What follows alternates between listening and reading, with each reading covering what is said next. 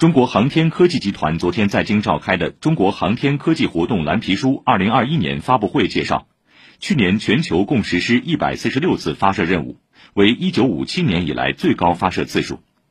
蓝皮书显示，去年中国航天共执行五十五次发射任务，发射次数居世界首位。航天科技集团宇航部副部长马涛介绍，今年中国航天发射次数将继续维持高位。载人航天工程计划实施六次发射任务，以天河核心舱为控制中心，问天、梦天实验舱为主要实验平台，全面建成常年有人照料的空间站。长征六号甲运载火箭及多型商业运载火箭将首飞。